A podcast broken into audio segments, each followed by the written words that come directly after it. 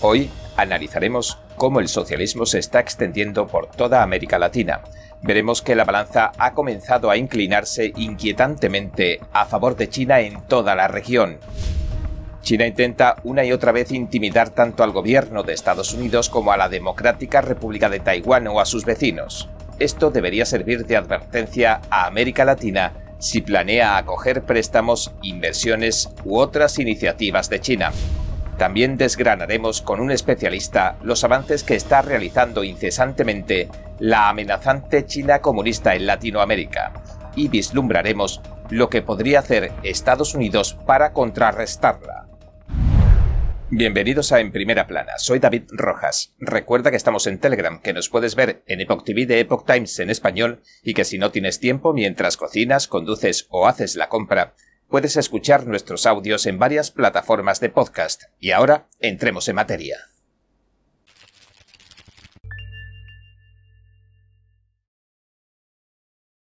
El doctor Antonio Grasefo, que ha pasado más de 20 años en Asia, advierte que los izquierdistas están apoderándose de los gobiernos de América Latina.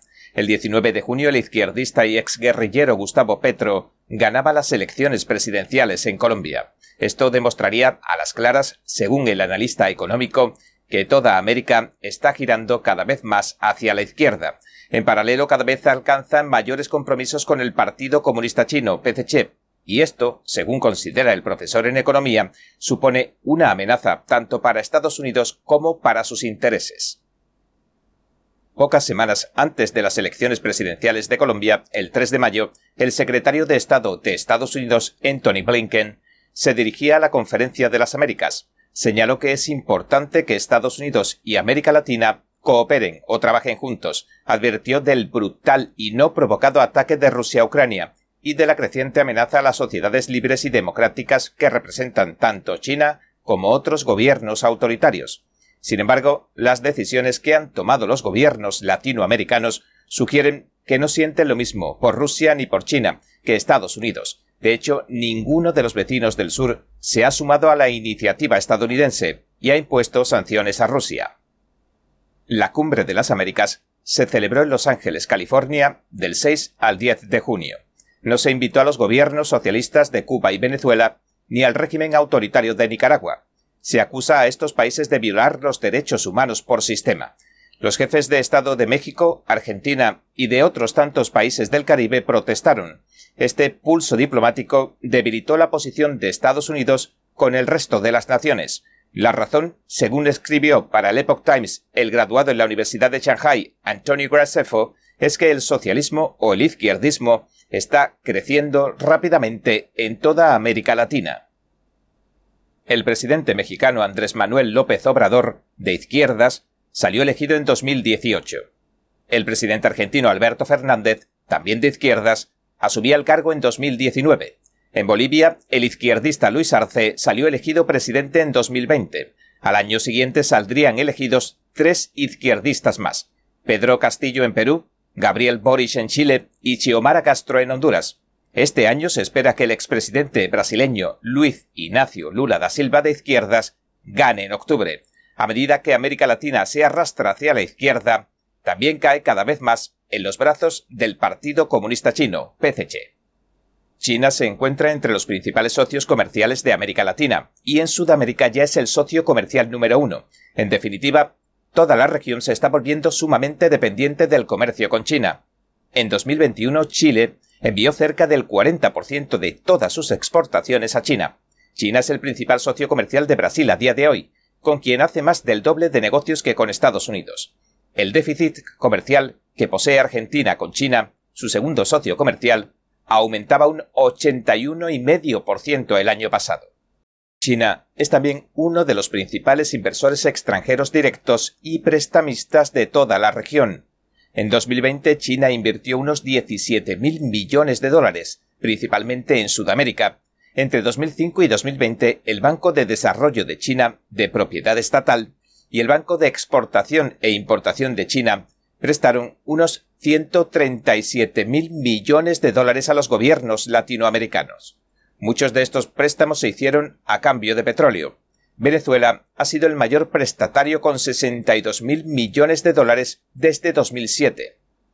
En diciembre de 2021, 20 países latinoamericanos y del Caribe habían firmado la iniciativa de la Franja y la Ruta. China obtiene recursos naturales y alimentos de América Latina a cambio de su dinero. Al mismo tiempo, el Partido Comunista Chino está aumentando su presencia militar en la región, proporcionando formación militar y policial a los gobiernos locales. Entre tanto, instala sistemas de telecomunicaciones y de vigilancia. La región de América Latina y el Caribe, o ALC, también desempeña un papel para Beijing, ya que están restando su apoyo a Taiwán. La mayoría de los países de la ALC han reconocido oficialmente a China. China es miembro con derecho a voto tanto del Banco Interamericano de Desarrollo como del Banco de Desarrollo del Caribe. En el marco de la franja y la ruta, la iniciativa china han realizado una importante inversión en el Canal de Panamá. También ha realizado otros 21 grandes proyectos de infraestructuras en toda la región. China también ha establecido un tratado de libre comercio y una relación estratégica con Costa Rica. Además, ha firmado amplias asociaciones estratégicas con Argentina, Brasil, Chile, Ecuador, México, Perú y Venezuela. El año pasado, Beijing y los 33 miembros de la Comunidad de Estados Latinoamericanos y Caribeños Centroamericanos, o CELAC, firmaron el Plan de Acción Conjunto China-CELAC para la cooperación en áreas clave 2022-2024. El plan incluía no solo la cooperación económica y tecnológica, sino también la cooperación en materia de seguridad. En virtud del acuerdo se comprometen a seguir celebrando el Foro de Defensa Superior China-América Latina. Los recientes avances en materia de seguridad y cooperación militar son coherentes con la documentación técnica de la Estrategia de Defensa del Partido Comunista Chino de 2015. Esta subraya la importancia de establecer una cooperación en materia de defensa en el exterior. Y naturalmente a Estados Unidos le preocupa la amenaza de seguridad que supone China en la región. Sin embargo, es difícil persuadir solo con palabras a América Latina para que se aleje del dinero del Partido Comunista Chino. La administración Biden también está desanimando a muchos de los estados de América Latina y del Caribe, negándose a reconocerlos como independientes. La región comprende más de 30 naciones que abarcan al menos siete lenguas oficiales. Además, cada nación posee sus propios problemas y deseos. La Casa Blanca tiende a meterlos a todos en el mismo saco y decir que están plagados de inmigración ilegal, crimen transnacional, instituciones débiles, democracia defectuosa, corrupción, interferencia incesante de Rusia y la creciente injerencia de China. Este enfoque político generalizado de Estados Unidos es insultante y alienante, porque países como Brasil y Perú son tan diferentes como Alemania y Francia. Por un momento, supongamos que el gobierno de Biden deseara obtener la cooperación de las naciones de América Latina y del Caribe para contrarrestar el avance del Partido Comunista Chino en la región. En ese caso, la Casa Blanca tendrá que extender a estas naciones la misma cortesía y diplomacia que a los países europeos y asiáticos. Washington debe comprometerse con ellos como individuos particulares y ofrecerles alternativas realistas al Partido Comunista Chino. Si no, todas las naciones, desde Argentina hasta la frontera sur de Estados Unidos, acabarán cayendo en las garras del Partido Comunista Chino.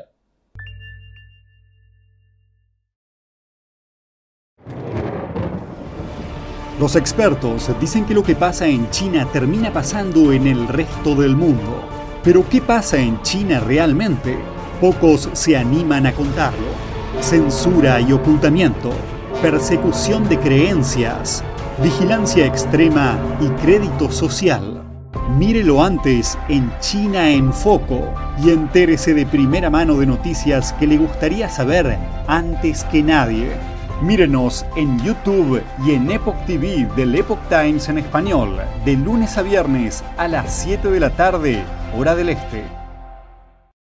Cada minuto que pasa, el mundo está cambiando vertiginosamente. NTD Noticias le trae información objetiva, veraz y sin agendas ocultas.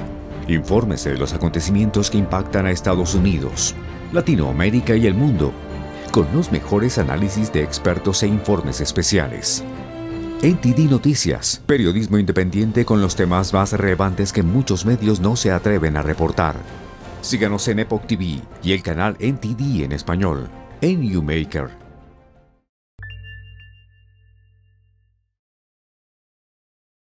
China intenta una y otra vez intimidar al gobierno de Estados Unidos, a la Democrática República de Taiwán o a sus vecinos. Esto debería servir de advertencia a América Latina si planea acoger préstamos, inversiones u otras iniciativas de China.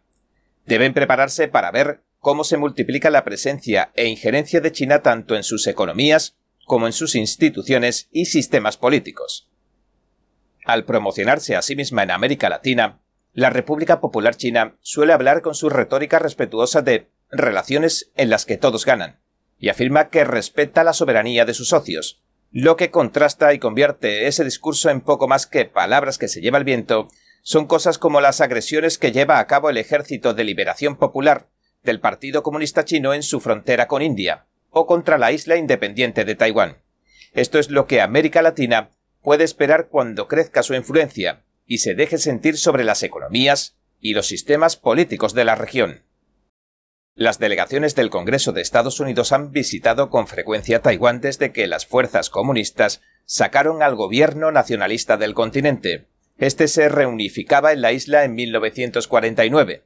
Sin embargo, en represalia a la visita a la isla de Taiwán de la delegación del Congreso de Estados Unidos que encabezó la presidenta de la Cámara, Nancy Pelosi, en agosto de 2022, la República Popular China envió más de 13 buques de guerra y 100 aviones militares a través del estrecho de Taiwán. Simularon que la República Popular China lanzaba una invasión. 49 aviones cruzaron la línea del medio del estrecho de Taiwán entre los dos países.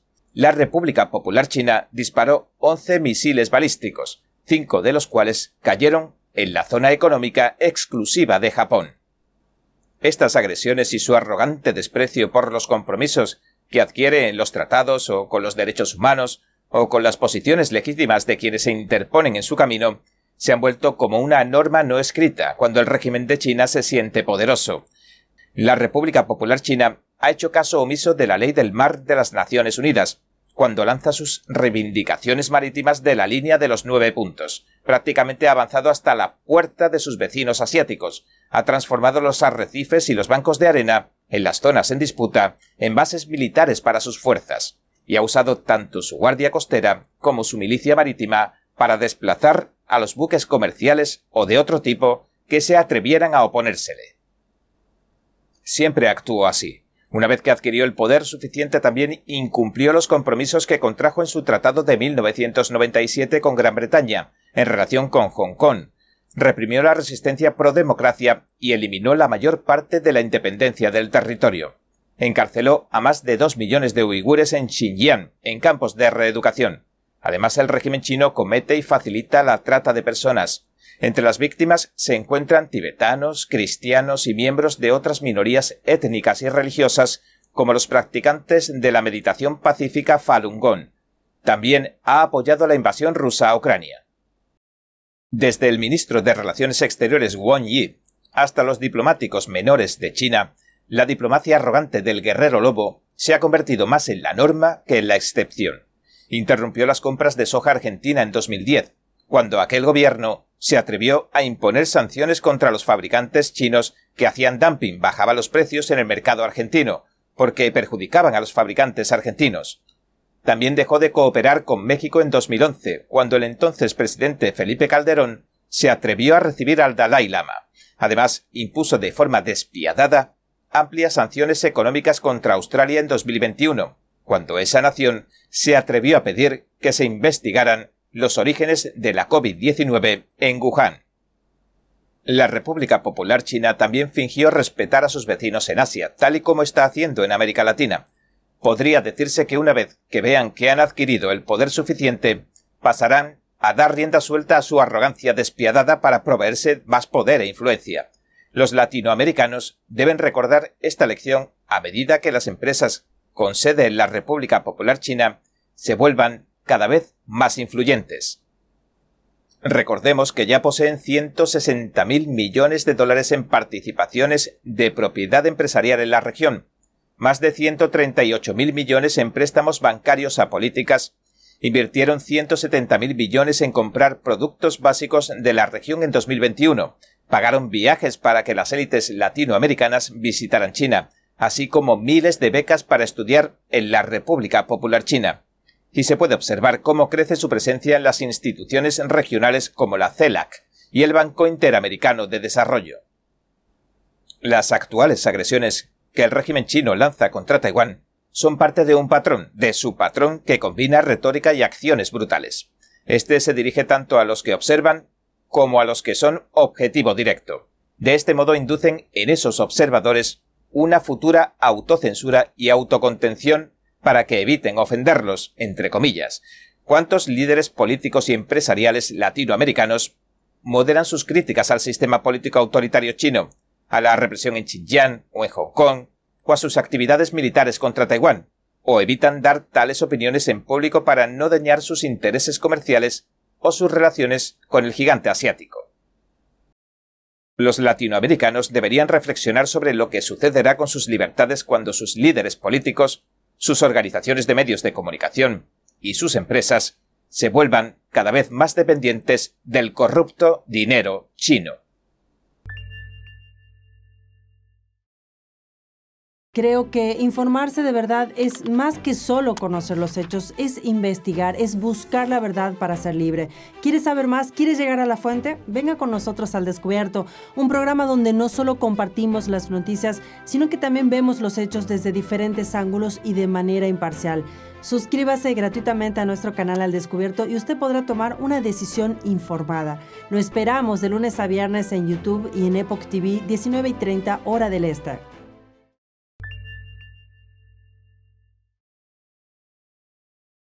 Nuestra compañera Pachi Valencia de NTD en español entrevistó al director ejecutivo del Centro de una Sociedad Libre y Segura, Joseph Humier. El especialista lleva años alertando de que la amenaza china se cierne sobre América Latina.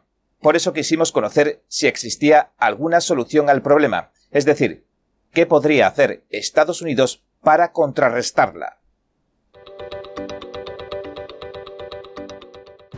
Hola, ¿qué tal? Estamos en el último día de CIPAC Dallas y nos acompaña en NTD en español Joseph Umire, director ejecutivo de Centro para una Sociedad Libre y Segura. Joseph, ha sido un gusto conversar contigo. Gracias por acompañarnos. El gusto es mío, no, gracias por la invitación, siempre un gusto. Joseph, cuéntame, eh, ¿cuál es la amenaza más grave que usted eh, ve en Latinoamérica, la amenaza china más grave? Creo que América Latina está pasando por una transformación muy peligroso. O sea, no, no solamente China, pero una, una, transformación donde hay una convergencia entre grupos de crimen organizado transnacional, que es siempre un problema en América Latina, con el terrorismo internacional. Esto ya se está uniéndose. Y después hay potencias globales como Rusia, como Irán y como China que se están alineando en una alianza no natural, pero contemporánea, para poder redefinir la geopolítica en el mundo y creo que América Latina es una región muy importante para ello. Ahora, específicamente sobre China. Ah, ah, China todo lo que está haciendo en América Latina lo está haciendo con sus socios globales, con Rusia y con Irán. Pero China tiene una ventaja que tiene capital económica que ha invertido en la región en los últimos 20 años. Entonces, hoy en día China es una potencia económica en América Latina y se puede evidenciar eso con unos datos. Eh, en 2000, en Sudamérica, hay 12 naciones soberanas en, en Sudamérica. En 2000 eh, solo había eh, cero de los 12 países que su socio comercial preferencial era China. Adelantamos 10 años y ya eran tres uh, países en Sudamérica que de decidieron poner a China como su socio comercial número uno. Adelantamos otros 10 años a 2020, ya son nueve países de los 12 en Sudamérica que prefieren hacer comercio con China que con Estados Unidos. Eso significa que China está eh, creciendo en su influencia política económica, pero si fuera solamente política económica tal vez no sería tan mal, pero con una ambición secreta militar. ¿Y qué es lo que deberían saber justamente estos países? ¿Nos, puedes dar más detalles sobre esta influencia militar? ¿Qué tan...? Es un punto muy importante porque cuando hablamos de China y hablamos de comercio desde China, es un comercio controlado. A veces son empresas eh, privadas, pero empresas privadas que tienen vínculos o están controlados por empresas estatales y en ese mundo estatal está el mundo militar ellos mezclan mucho, mezclan el gobierno con el sector privado y más allá mezclan lo militar con lo comercial. Y esto está pasando en América Latina. Cuando un empresario latinoamericano está haciendo un negocio con un empresario de China, piensa que está, es completamente voluntario, es algo eh, solamente privado, y después se da cuenta que es también con el gobierno chino, en algunos casos hasta con las Fuerzas Armadas, el ejército de China. Te doy un claro ejemplo. ah, hay un base satelital en el sur de Argentina, en la Patagonia, que es un base que fue instalado durante el ex gobierno de la presidenta Cristina Kirchner en Argentina y lo eh, vincularon ese acuerdo para llegar a tener ese base satelital con otros acuerdos comerciales que empezaron a desarrollar en Argentina en infraestructura, en telecomunicaciones, hasta en espacio eh, eh, y, en, bueno, en muchos otros temas, puertos. Entonces China usó su comercio para meter algo militar en el país que hasta la fecha los argentinos no saben, ni, Estados Unidos sabe, qué exactamente está haciendo este base satelital en Neuquén, Argentina. ¿Y qué podría estar haciendo? ¿Hay alguna...? Bueno, mira, si, hemos investigado un poco, eh, déjame decir algo, porque es interesante anécdota, porque cuando entró presidente Macri, que la que siguió a presidente Kirchner en Argentina, trató de renegociar esto, porque se dio cuenta que no era transparente, es prácticamente como otra embajada en América Latina y quería, no quería quitarlo, solo quería renegociar un poco más transparencia para saber exactamente qué está pasando en su país, ¿no? En su país. Y eh, cuando visitó a Beijing, y comunicó esto con su homólogo de China, de, eh, presidente, eh, le dijeron, ah, está bien, podemos renegociar lo que quieres, presidente Macri, Argentina es muy importante para nosotros, pero revise por favor el contrato. ¿Y qué significaba? Cuando revisaron el contrato había algo que se llama en inglés un cross default clause significando que insertaron algo en los contratos de todo el comercio de China con Argentina, que si tratas de renegociar un proyecto, renegocias todos los proyectos. Y obviamente Argentina no estaba en posición económica de renegociar todas las inversiones, las infraestructuras, entonces estaban prácticamente atrapados con este base militar que los términos no eran lo más transparentes y tenían que quedarse con ello. Doy eso para decir que qué están haciendo. Mira, no se sabe, según China, están haciendo una exploración del otro lado de la Luna, una exploración en el espacio. Pero lo que es raro es que lo que sí sabemos es una empresa eh, estatal militar que se llama CLC, CLCE, CLCL, que está manejando el proyecto y hay un coronel eh, del ejército de China, el PLA, que está en cargo de ese proyecto. Entonces su esencia es militar a pesar de que es exploración espacial, pero tiene unas ah, irregularidades tanto con eh, las frecuencias que emiten eh, que con también la, rotación de las personas que están llegando ah, para manejar la estación. No te puedo decir con certeza qué está haciendo, pero hay hipótesis que está haciendo algo más allá de simplemente explorar eh, el mundo espacial. Claro, y definitivamente con estos proyectos, con estos acuerdos que los países tienen con China, están poniendo a prueba, en en la línea su soberanía también? Mira, lo, que están haciendo es están metiendo a, América Latina en conflictos globales que son muy ajenos a lo que ellos están pasando. Mira, por ejemplo, si China decide en algún momento invadir o hacer una agresión contra Taiwán, eso es un conflicto global. Igual que Ucrania, el mundo se va a dividir, muchos países, la mayoría del mundo occidente le va a condenar, pero China tiene sus alianzas, Irán, Rusia, que le van a tratar de dar una palanca, una ayuda en, la parte política, y ahí es donde vas a tener países como Argentina que están atrapados, porque ¿qué van a poder hacer? O sea, pueden tratar de criticar al gobierno de China, pero están con estas inversiones, con estos proyectos en su terreno, entonces no van a poder hacer mucho. Y eso es a mí una forma de chantaje, es una forma de chantaje económico para que eh, uses tu inversión para eh, fines militares o fines geopolíticos. Y eso es lo que China hace muy bien en el mundo. Y, bueno, el tema de soberanía nacional, claro que sí, o sea, tienes eh, un parte de tu país soberano que está en control del ejército de otro país y tú no sabes nada de lo que está pasando. Eso es un problema. Si yo fuera presidente estaría preocupado de, eso, porque conociendo el contexto global.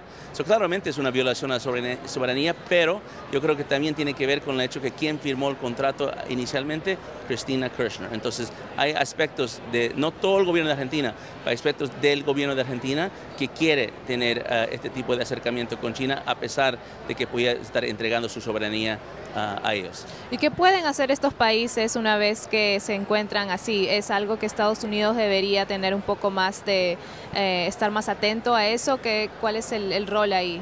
Mira, yo creo que hay dos cosas. Uno, yo creo que no hay reemplazo para transparencia, ¿no?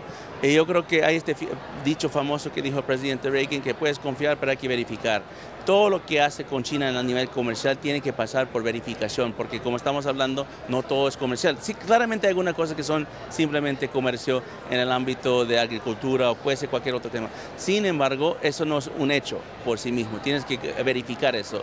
Yo creo que hay que aumentar, hay que buscar mecanismos para aumentar la transparencia del comercio entre China y América Latina. Y número dos, tenemos que estar muy claro que hay ciertos países en América Latina que no les importa la transparencia, no les importa la corrupción, no les importa la violación de derechos humanos y ellos son los lo que se llaman como parte de los grupos proxy, los países proxies de China en América Latina. Te doy un dato para clarificar esto eh, dentro de las alianzas. Eh, en América Latina, 75% eh, de los créditos que China ha dado a la región ha sido a los mismos cuatro países, Venezuela, Nicaragua, Cuba y Ecuador. 75% de las armas que Rusia ha vendido a América Latina son los mismos cuatro países y 75% de los acuerdos que Irán ha firmado con América Latina son los mismos cuatro países. ¿Eso qué significa? Significa que hay una sincronización entre estos cuatro países para apoyar a China, a Rusia, Irán, a incrementar su presencia e influencia en América Latina. Tenemos que ser muy claros de eso porque es parte de la respuesta es entender que esos países no están trabajando dentro del orden democrático, más bien están trabajando en un nuevo orden internacional que quieren introducir. ¿Y Estados Unidos qué debería hacer? ¿Hay algún rol eh, que debería hacer esta administración en cuanto a combatir la influencia en la región? Estados Unidos tiene que ser menos tímido. Estados Unidos tiene este complejo de errores que se ha cometido en el pasado, en, en el mundo y en América Latina, eh, y piensa que por el hecho que hemos cometido errores en el pasado, ahora no debemos decir nada cuando vemos algo que realmente está no solamente violando la soberanía y la libertad de, de, los pueblos en América Latina, pero también es una amenaza para Estados Unidos porque estamos en el mismo vecindario. Yo creo que tenemos que ser mucho más uh, fuerte en comunicar en América Latina que eh, hay ciertas cosas que realmente no es solamente malo para nosotros, es malo para todo el vecindario. Eh, están llevando a América Latina y el hemisferio occidental a conflictos que no hemos conocido en la historia de esta región, o sea, conflictos que solo se ha conocido en el Medio Oriente o en el sur de Asia. Eh, quieren llevar a América Latina a un momento muy turbulento. Tenemos que comunicar eso. Número dos, Estados Unidos no es suficiente ir a América Latina y decir no hagan negocios con China. Tienes que ofrecer algo, tenemos que vender algo. Un, no solamente comercio, tenemos que vender una imagen, un símbolo de lo que es Estados Unidos, porque realmente en América Latina tenemos muchas ventajas, ventajas culturales, ventajas religiosas, ventajas políticas y no lo estamos jugando. O sea, estamos simplemente yendo diciendo, no trabajan con China, pero para el latinoamericano eso es ¿Pero por qué? ¿no? Porque ellos no ven todo ese contexto que estamos hablando. Entonces, no solamente decir eso es uh, vender algo, ofrecer algo, uh, uh, dar un mensaje de, de, por qué Estados Unidos debe ser el socio número uno para todos los países en, en la región. Joseph Umire, muchas gracias por acompañarnos en NTD en español. Absolutamente, ha sido un placer. Gracias.